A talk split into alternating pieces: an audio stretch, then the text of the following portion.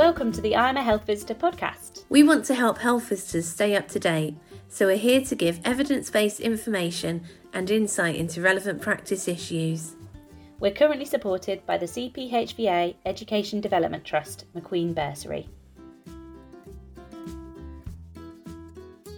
Hello, it's Jenny here. And hello, it's Amy here. And we are bringing you today an interview with the rather amazing Alison Spiro. She's a very impressive person. She is very cool. Amy now has a clear idea of who she'd like to be when she grows up. She's amazing. Oh, she's brilliant. And she has got a book out at the moment. I've lost the title of the book because I've closed the window. You might want to... It is called Breastfeeding for Public Health, a resource for community healthcare professionals. So, and we're going to discuss it anyway, but she shares loads of really useful information and tips from her book and some really interesting conversation we had about some really interesting themes around breastfeeding. So hopefully everybody enjoys the episode. Oh, definitely.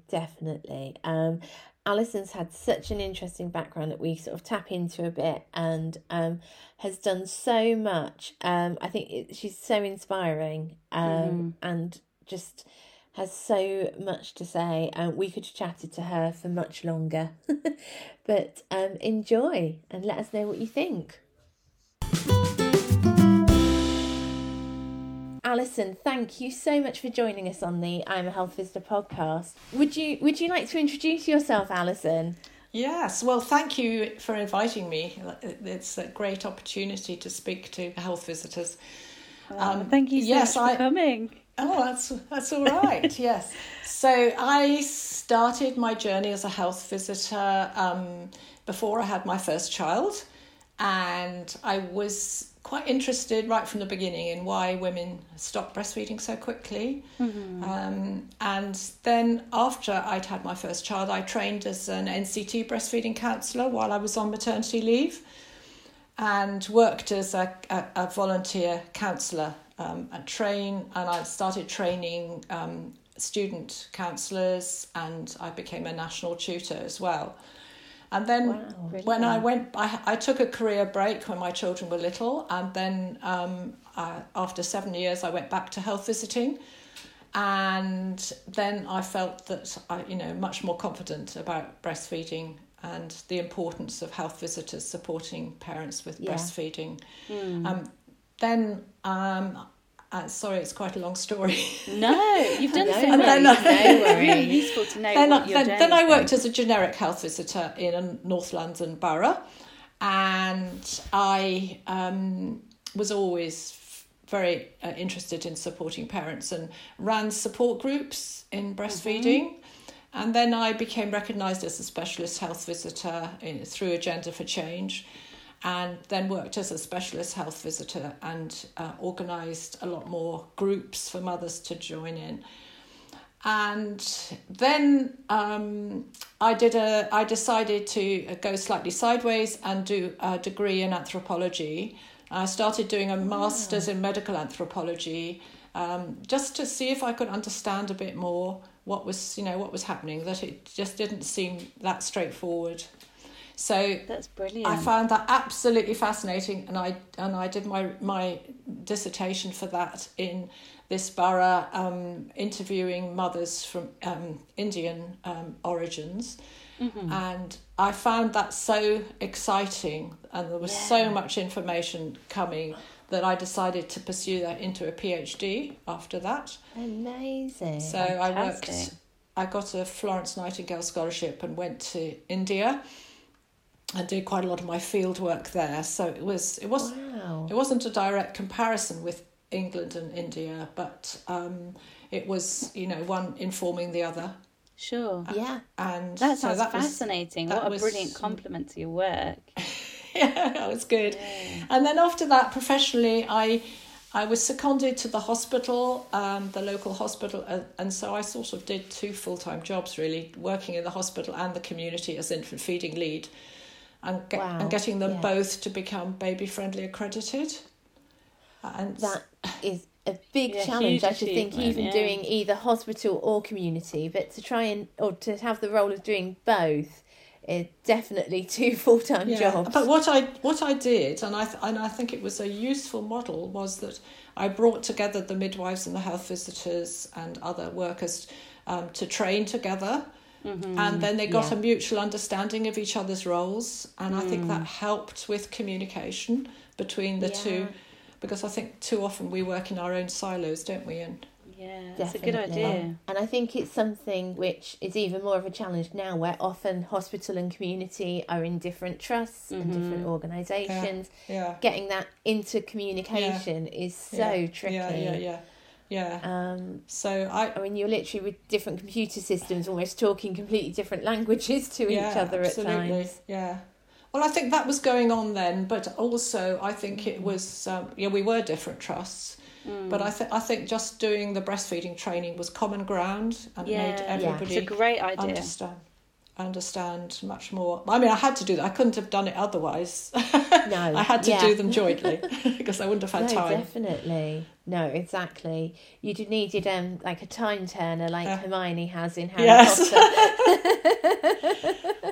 I also found that peer support was amazing, and so we trained peer supporters in the community. And at one time we had over 20 peer supporters speaking 20 different languages. Wow. Blimey. So this was brilliant because we could do outreach with different communities. And we got some money. We had some paid peer supporters working in the hospital. Fabulous.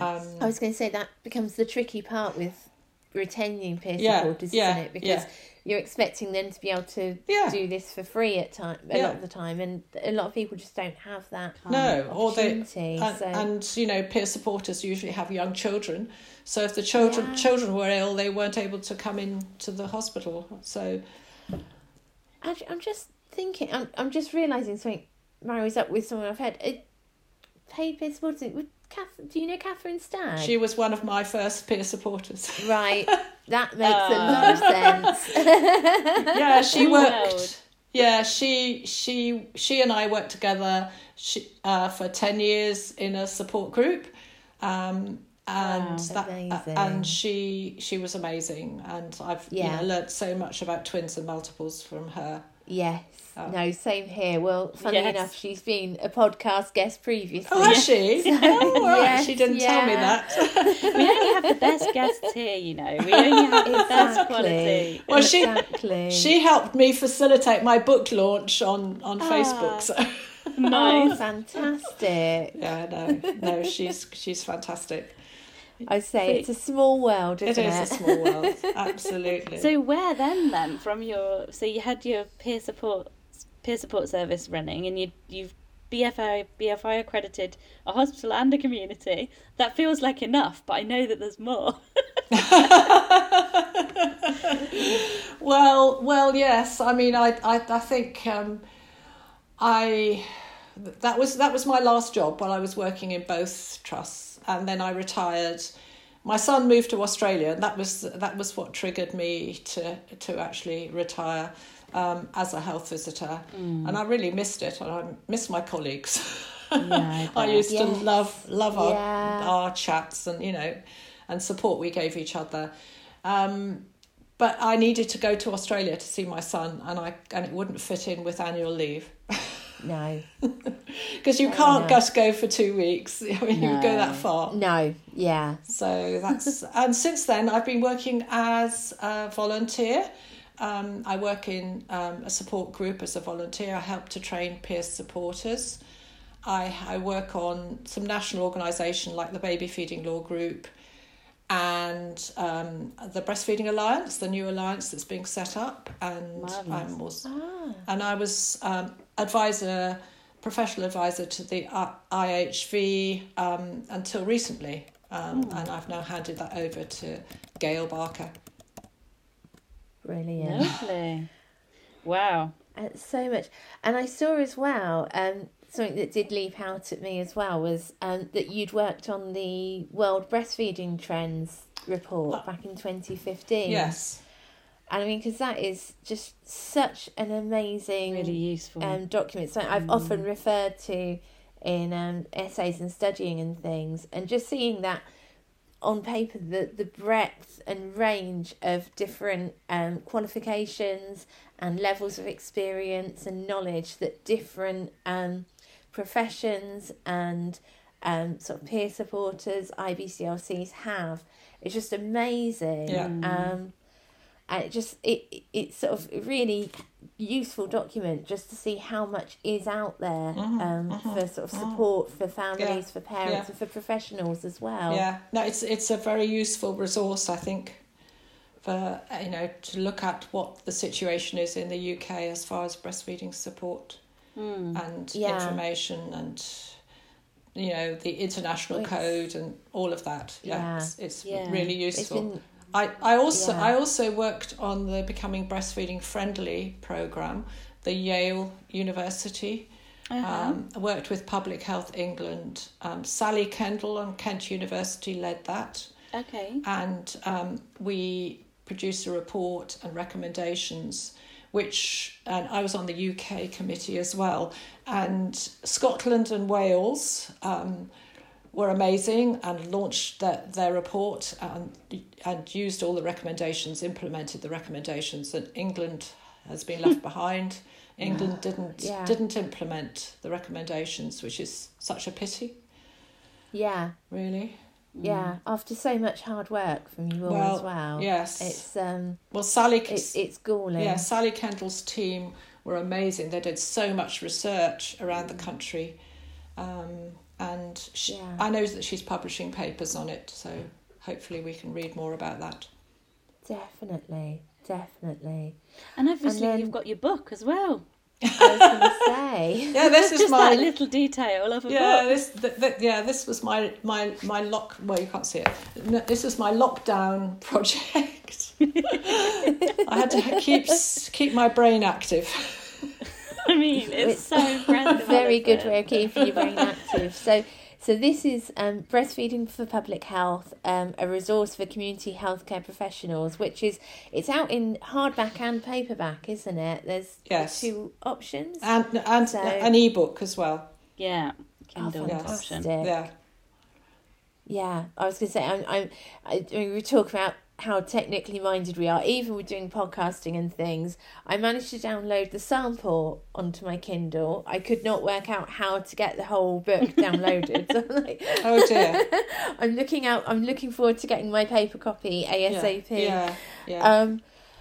But yes, so and had you had a plan for the book before lockdown, or was it lockdown then, as you just said, meant you needed a project to keep your brain busy? I think it's always been in the back of my mind to share, my experiences. I mean, it's written from my own point of view, and it's a dialogue between me and health visitors. I write it in the first person, and I've tried to make it as accessible as possible by dividing it up into various questions so that, if you wanted to look up something, for example, on mastitis, you could find that easily. So it's supposed to be a resource for health visitors that they can use, they can have in their bags. And colleagues already are telling me that they're using, because I got lots of photos on different positions for breastfeeding, especially for babies who are finding it hard to latch. And colleagues have told me already that they're taking the book with them and showing the mother the photograph, and then trying different positions with them. And also I've had amazing infographics from various people, including Catherine, which I put in the book as well. Excellent. I was going to say, Catherine is a whiz at doing some good graphics. Yes. If anyone doesn't follow her on Instagram already, she is well worth visiting. Yes. She's queen of the clear infographic. Yeah. Jen loves an infographic as well, Alison. She's a big infographic. There's plenty of them in the book. Excellent. I'm a very visual learner. I'm sure that's probably why I've ended up doing, focusing on breastfeeding support myself, because it's that very visual way of learning and explaining and things. So yeah, it completely plays into my strengths. Yeah.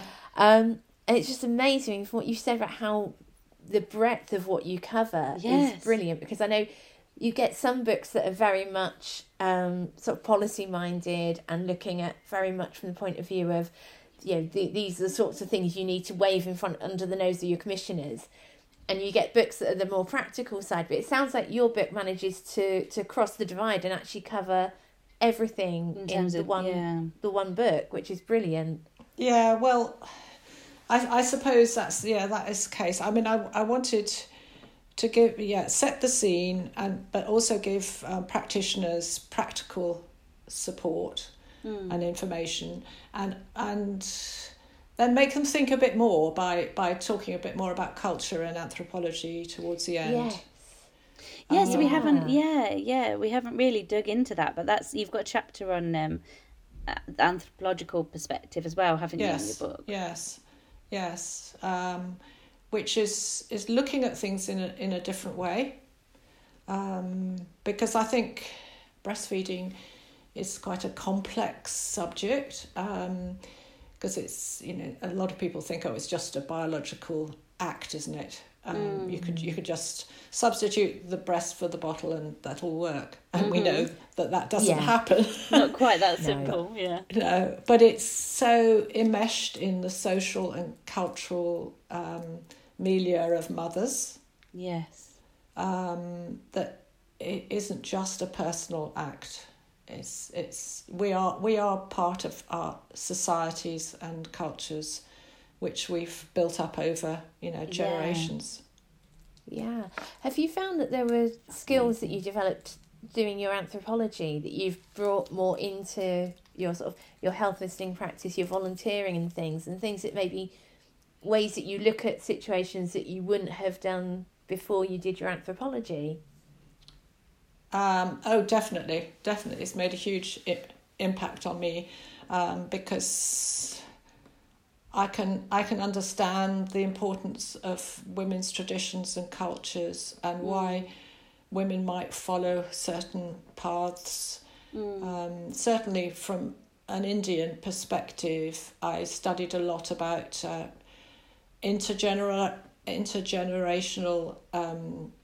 influences and attitudes, and learned a lot about how grandmothers take a major role in caring for the baby. And how important that is for the mothers. And some, I think, health professionals may think, oh, they don't follow my advice, they just follow their mothers. But we know that that's part of their culture, and we need to respect that. Absolutely.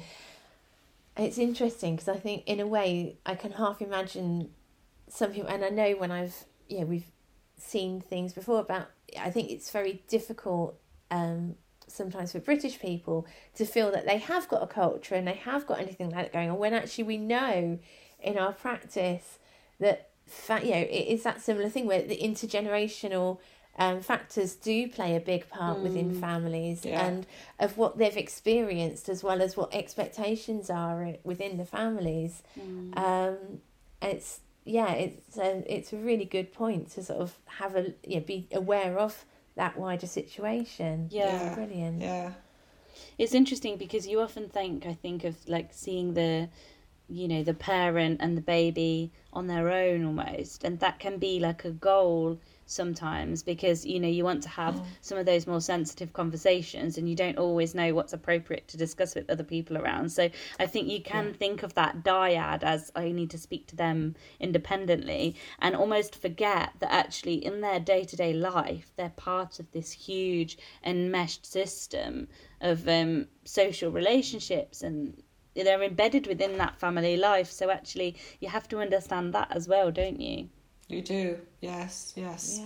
I mean, I remember as an example, and this isn't actually breastfeeding, but in the hospital, we had Indian mothers who just had their second or third babies, and when it was suggested that they bathed the baby, they didn't know how to do it because their mothers had always done it, or their mothers-in-law. They actually didn't know how to bath the baby.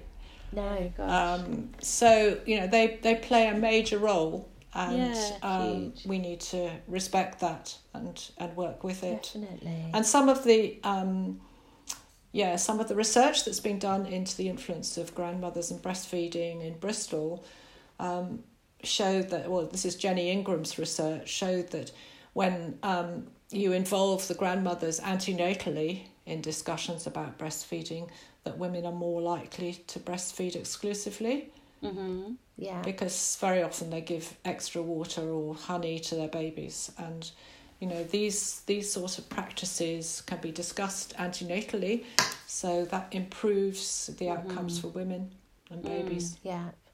And that discussion, I suppose, feeds into another one of the things that you've emphasised in your book around communication and having those kind of sensitive communication and therapeutic communication skills, I guess, that we use for other areas of health visiting, and how important that is with breastfeeding as well. I think communication with mothers and families and partners is so important. And the thing that always concerns me about health visitors is that they don't debrief their own experiences. So I think student health visitors or practicing health visitors need time to think about what happened to them, and basically put that into the back of their minds. I learnt this through training breastfeeding counsellors, really, that your experiences are not relevant to that woman. Mm-hmm. Yeah, you need to focus on what she's telling you and listen and be non-judgmental and empathise with what she's saying. And don't think, you know, oh, I did that, so that must be the way forward. It's not. No, it's interesting because I know I'm thinking of colleagues I've worked with before, or families who've told me of experiences they've had where you know, the value of breastfeeding has seemed to be sort of derided by the professionals you're expecting to support. And I know of mothers who've been told by a midwife, well, breastfeeding's not the be all and end all, you know, I didn't breastfeed either of my two and they're fine.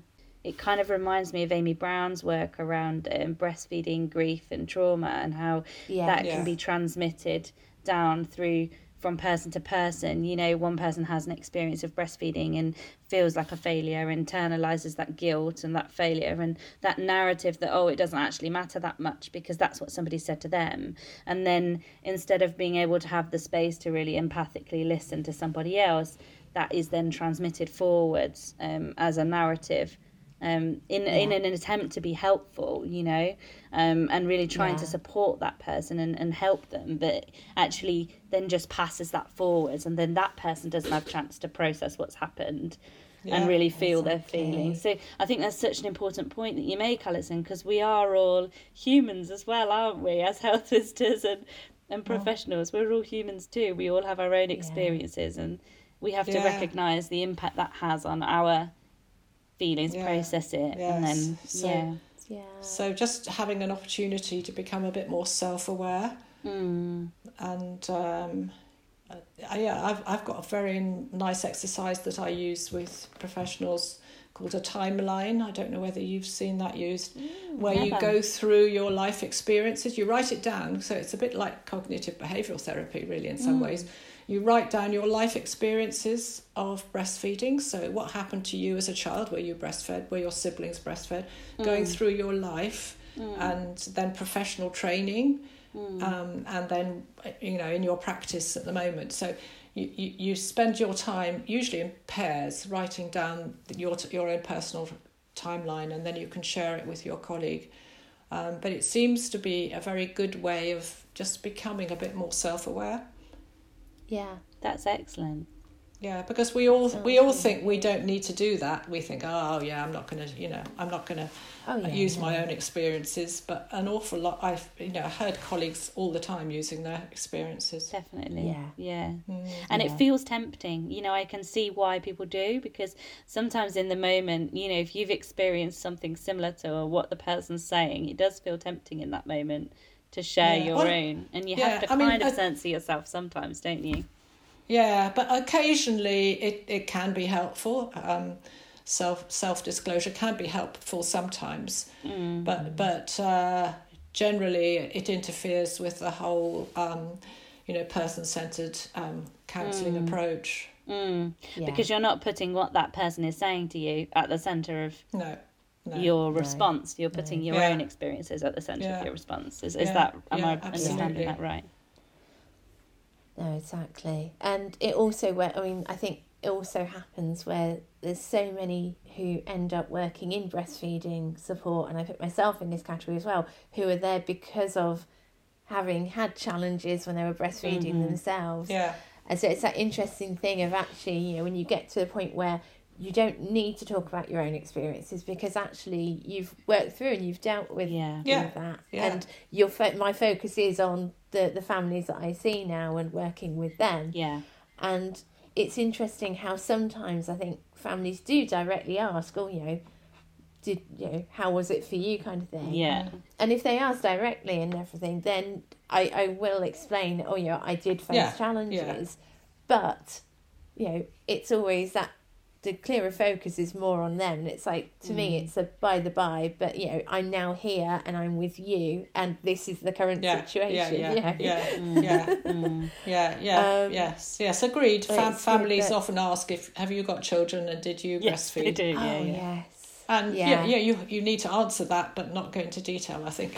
No, I think exactly. Well, I actually had it once when I worked years back when I worked in A&E, in children's A&E, and I had this mum come in once, and I could tell she was just completely in fight or flight, and nothing was quite going in because she was not in the right place and doing everything we could for her son, and it was that thing where I think her son was actually very well, you know, I remember I triaged them and they were going to go into the waiting room, and I just remember her turning round and just going, well, you know, have you got children yourself? And I just found myself going, well, yes, I have. I didn't at that point, but I knew that I just needed to get her over that hurdle. Connect. And then she would actually calm down and start to listen and take on board what I was saying.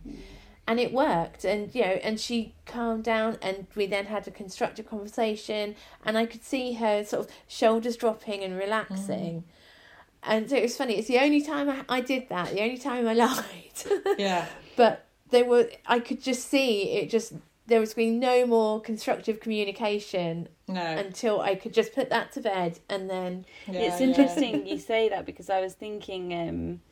As you were talking, Alison, about how that can be kind of seeking out that connection, isn't it? And it's all part of that relationship building, that therapeutic relationship that you hopefully build with the families that you work with. And and perhaps that asking, have you got children yourself, is a way of nurturing that connection between you or finding some kind of common ground and building a relationship.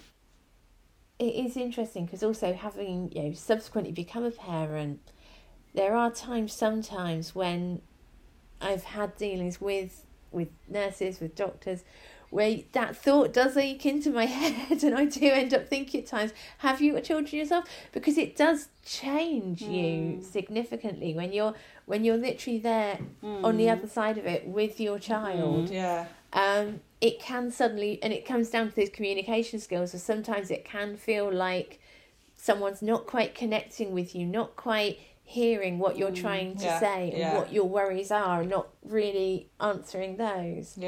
And no, it's really interesting how everything interplays. And breastfeeding is such an emotive subject too, that, you know, if it triggers off negative experiences, then that professional can be, you know, really not supportive to the families she's meeting or he's meeting. Absolutely. Yeah, I think that's an important point actually, and kind of leads on to, because you also mentioned mental health when we were kind of chatting before, and how those two things are linked. So, you know, it's just reminding me of what you said about that. And clearly we know that breastfeeding is such an emotional journey, isn't it? And the infant's emotions, the mum's emotions, or the parent's emotions, I should say, come into that so massively. It's hard to pull apart in such complex relationships between those emotions. Yeah, and I learned quite a lot doing the chapter on mental health, because I didn't realise that the evidence was so strong about the protective element of breastfeeding, and how, you know, when mothers breastfeed and they have that close relationship with their babies, it also protects the baby's mental health and the father's or partner's mental health. Mm-hmm. And that's important, that we don't leave them out of the picture as well. No, I mean, it's that one you often see these days about, you know, happy mum, happy baby, but there never seems to be much into, well, what will make the mum happy. Oh. It almost feels like it's often used as oh, well, it doesn't matter how the baby is fed, but actually to a lot of mums it really does. Yeah. And to a lot of mums, they're not going to be happy just because. And in fact, and then there's the impact even that stopping breastfeeding can have hormonally. Yeah. And so many mums don't realise that, you know, even mums who've fed for a really, you know, a long time, you know, sort of have almost gone to natural term weaning, mm-hmm. and they still have that sensation of that drop in hormones and those things, and often without warning, it seems. Yeah, I do look at that at the sort of physiological changes as well, and Kathy Kendall-Tackett's work on that, which is fascinating, isn't it? Because there are physiological changes as well as psychological changes, and I think it's just so important that we support parents with breastfeeding, even mothers who are depressed. Mm-hmm. Or even mothers who are psychotic, if we can support them, even through hospital admissions, to carry on breastfeeding, it will help them recover. And I've got I haven't really said this, but the book is full of quotes from mothers. Oh, brilliant. And I've got a very powerful quote of a mother who has had quite serious mental health issues, and how she found that breastfeeding has helped her enormously come to terms with a lot of her problems, and you know that it can actually have that very positive effect on mental health. I know, having seen I've gone blank on her name. Might be Eve Cannon. Oh, is it Eve Cannon? Is it? Yeah, mm-hmm.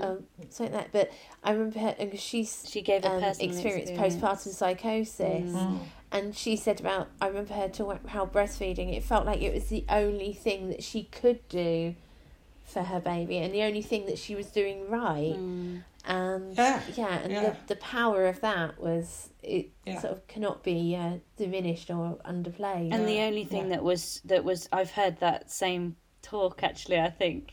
She's a very powerful speaker, and she also, I think, spoke about how it felt like the only thing that she was the only person that could do it.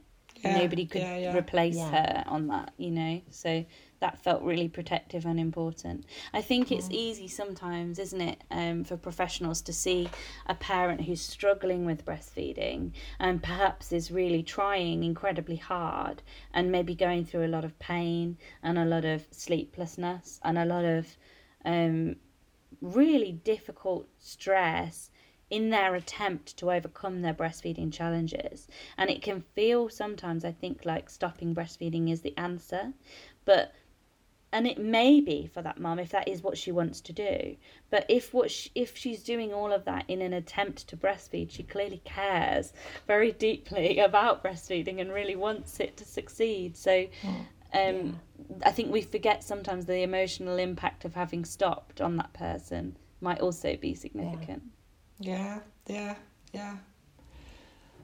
Really, really important, that, I think. And that's because our breastfeeding experiences stay with us for all our lives. Mm-hmm. And I know that in social contexts I'm always really worried about saying what I do, because you know, even women who'd had, you know, negative experiences 50 years ago will still be, you know, suffering from that. Mm-hmm. Yeah. And some will feel quite angry about it. And it's such an emotive subject.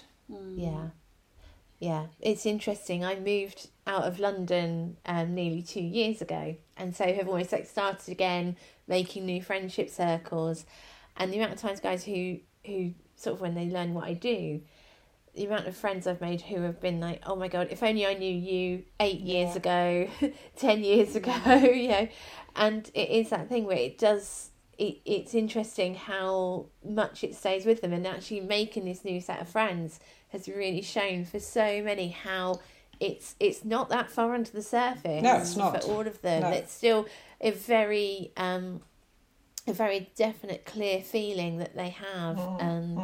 Well, I think I emphasize in the book that health visitors aren't supposed to be experts on breastfeeding. They need to have contact with other specialists in their team, and I think that's important too, because this book is not going to make, you know, health visitors experts in breastfeeding. This is going to give them the knowledge to support parents starting breastfeeding, but if the problems are complex, they need to be able to refer them or signpost them to other services which can help them.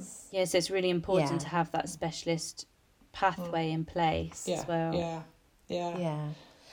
I heard a lovely phrase the other day. It was reading something that I think it was on social media, and it might have been Shell Banks responding to someone.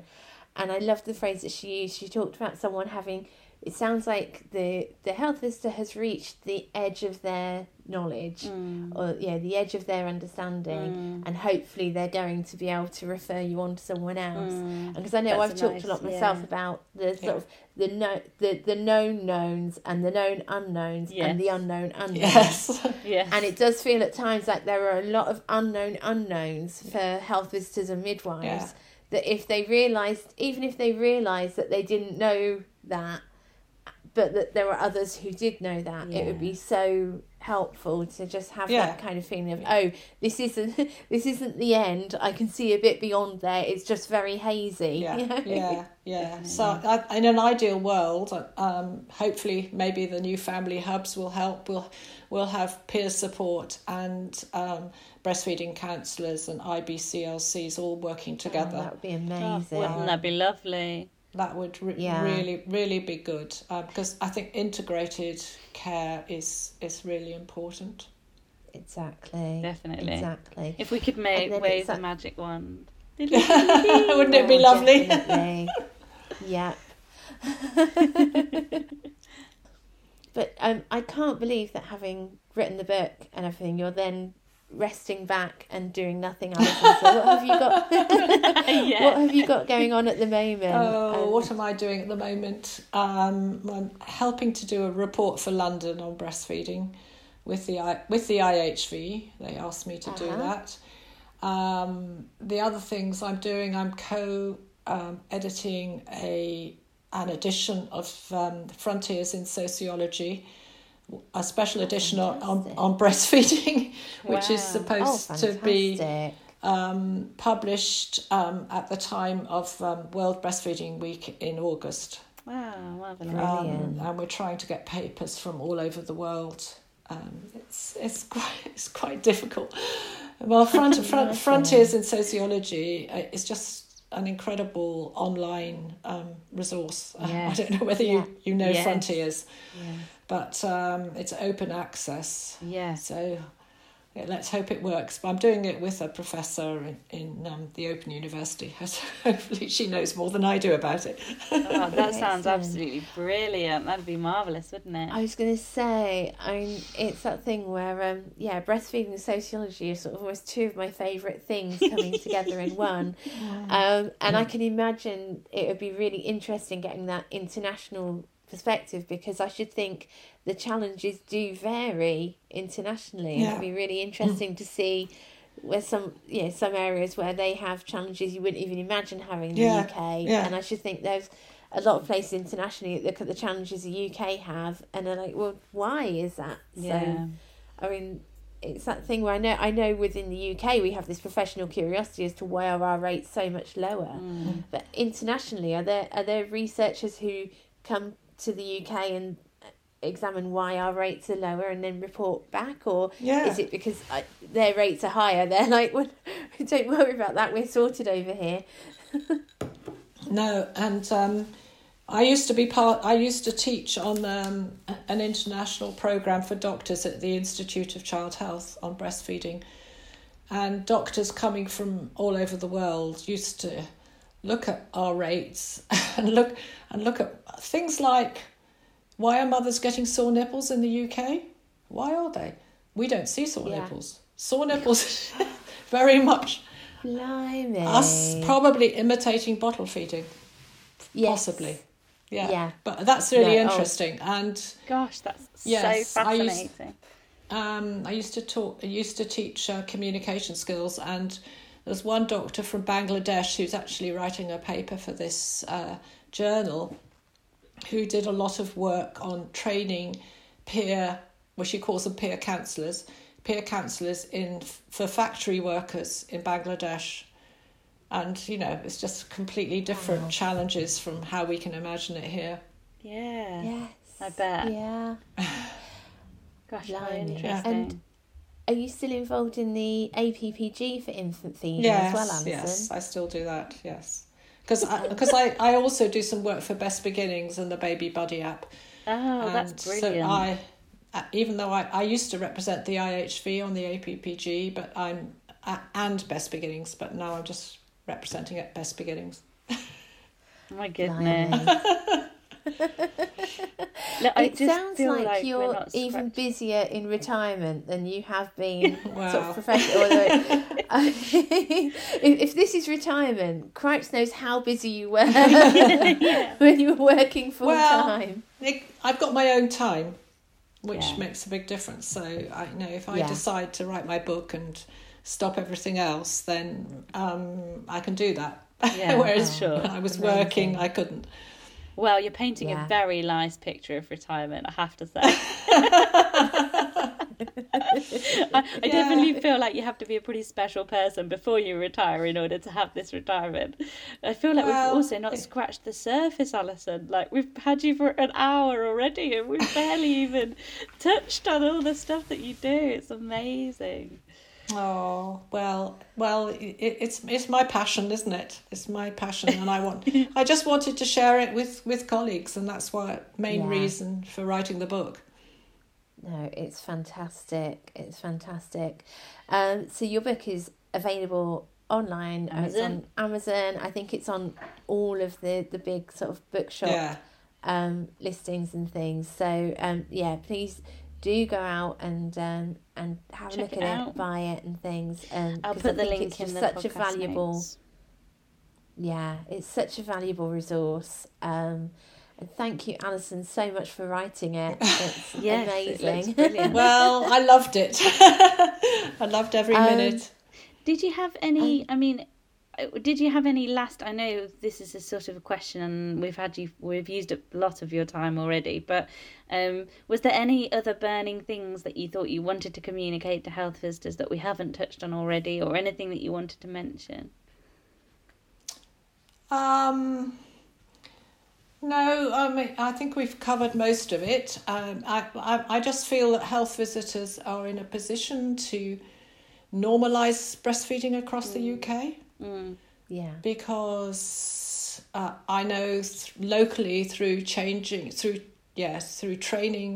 health visitors and midwives, we began to normalise breastfeeding. In fact, UNICEF Baby Friendly at a conference said the area I worked in was the only area in the UK where breastfeeding was normal. Oh, that's a lovely thing to hear, isn't it? Yeah, it was a lovely thing to say. And, it just makes it, you just see breastfeeding in the community, in whether it's in supermarkets or cafes or whatever. Women feel free to breastfeed. So how do you do that if you're a practitioner? How do you do your part in making that normal? What does that look like? I think it was through peer support. Okay. So we trained about 20 peer supporters every year, because you have to do that because people go back to work and they change or they move out of the area. and just doing annual peer support training really made a huge difference, because those who've trained take that knowledge with them, and I think it's embodied knowledge. They actually have it inside them, and they carry that into the workplace with them, support colleagues in the workplace, at the school gate. Yeah, you know, they're going up to pregnant women and saying, "Are you going to breastfeed?" You know, they're already starting to sow those seeds, and I think peer support can help to normalise breastfeeding in an area. And that's really interesting what you've said about sort of, I think so many areas look at it from the point of view of peer support to help with this drop-in clinic and only see it like that. Whereas for you to say about, well, we're looking at training 20 per year with that knowledge that they're going to be moving on, they're going to be going back to work, but actually they keep that knowledge with them. Yeah. And it is that thing where, it's that having that impact, isn't it? Because although you've maybe only got 5 or 6 working in your drop-in clinic, you've got this ever-growing community of people who are bumping into the mums who are seeing them, who are friends with women who are having subsequent babies and things, and really building the community. I still meet up socially with some of the first peer supporters I trained, and they very proudly tell me about all the people at work they've supported. That's lovely. So even though they're not working officially, it's wonderful. It's almost like that community level of health visiting, isn't it? That we have community, universal, UP, UPP, and I think often the community part gets lost in amongst all of the KPIs and the busyness of life and caseloads. It's such a lovely, important part of it. Yeah, absolutely. No. Oh, thank you so much. Oh. Gosh, it's been wonderful.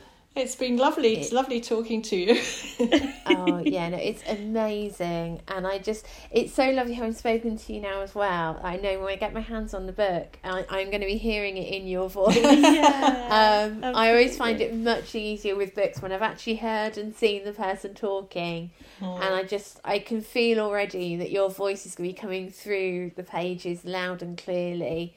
And blimey, I really hope even is that last point you've made about the peer supporters, I really hope that just sends something to someone, makes a spark start, and really helps them think about peer supporters and what benefit it would be in their area. No, fantastic. Thank you so much for your time. Well, thank you for your time. No, thank you, and have a lovely rest of the day. And you. Oh, honestly, you've been absolutely wonderful. You've been such a lovely guest, Alison, and thank you so much for sharing all of your knowledge. Wow. I just feel like I'm a bit of an oxytocin high there, and that was just chatting to her. I know, isn't she marvellous?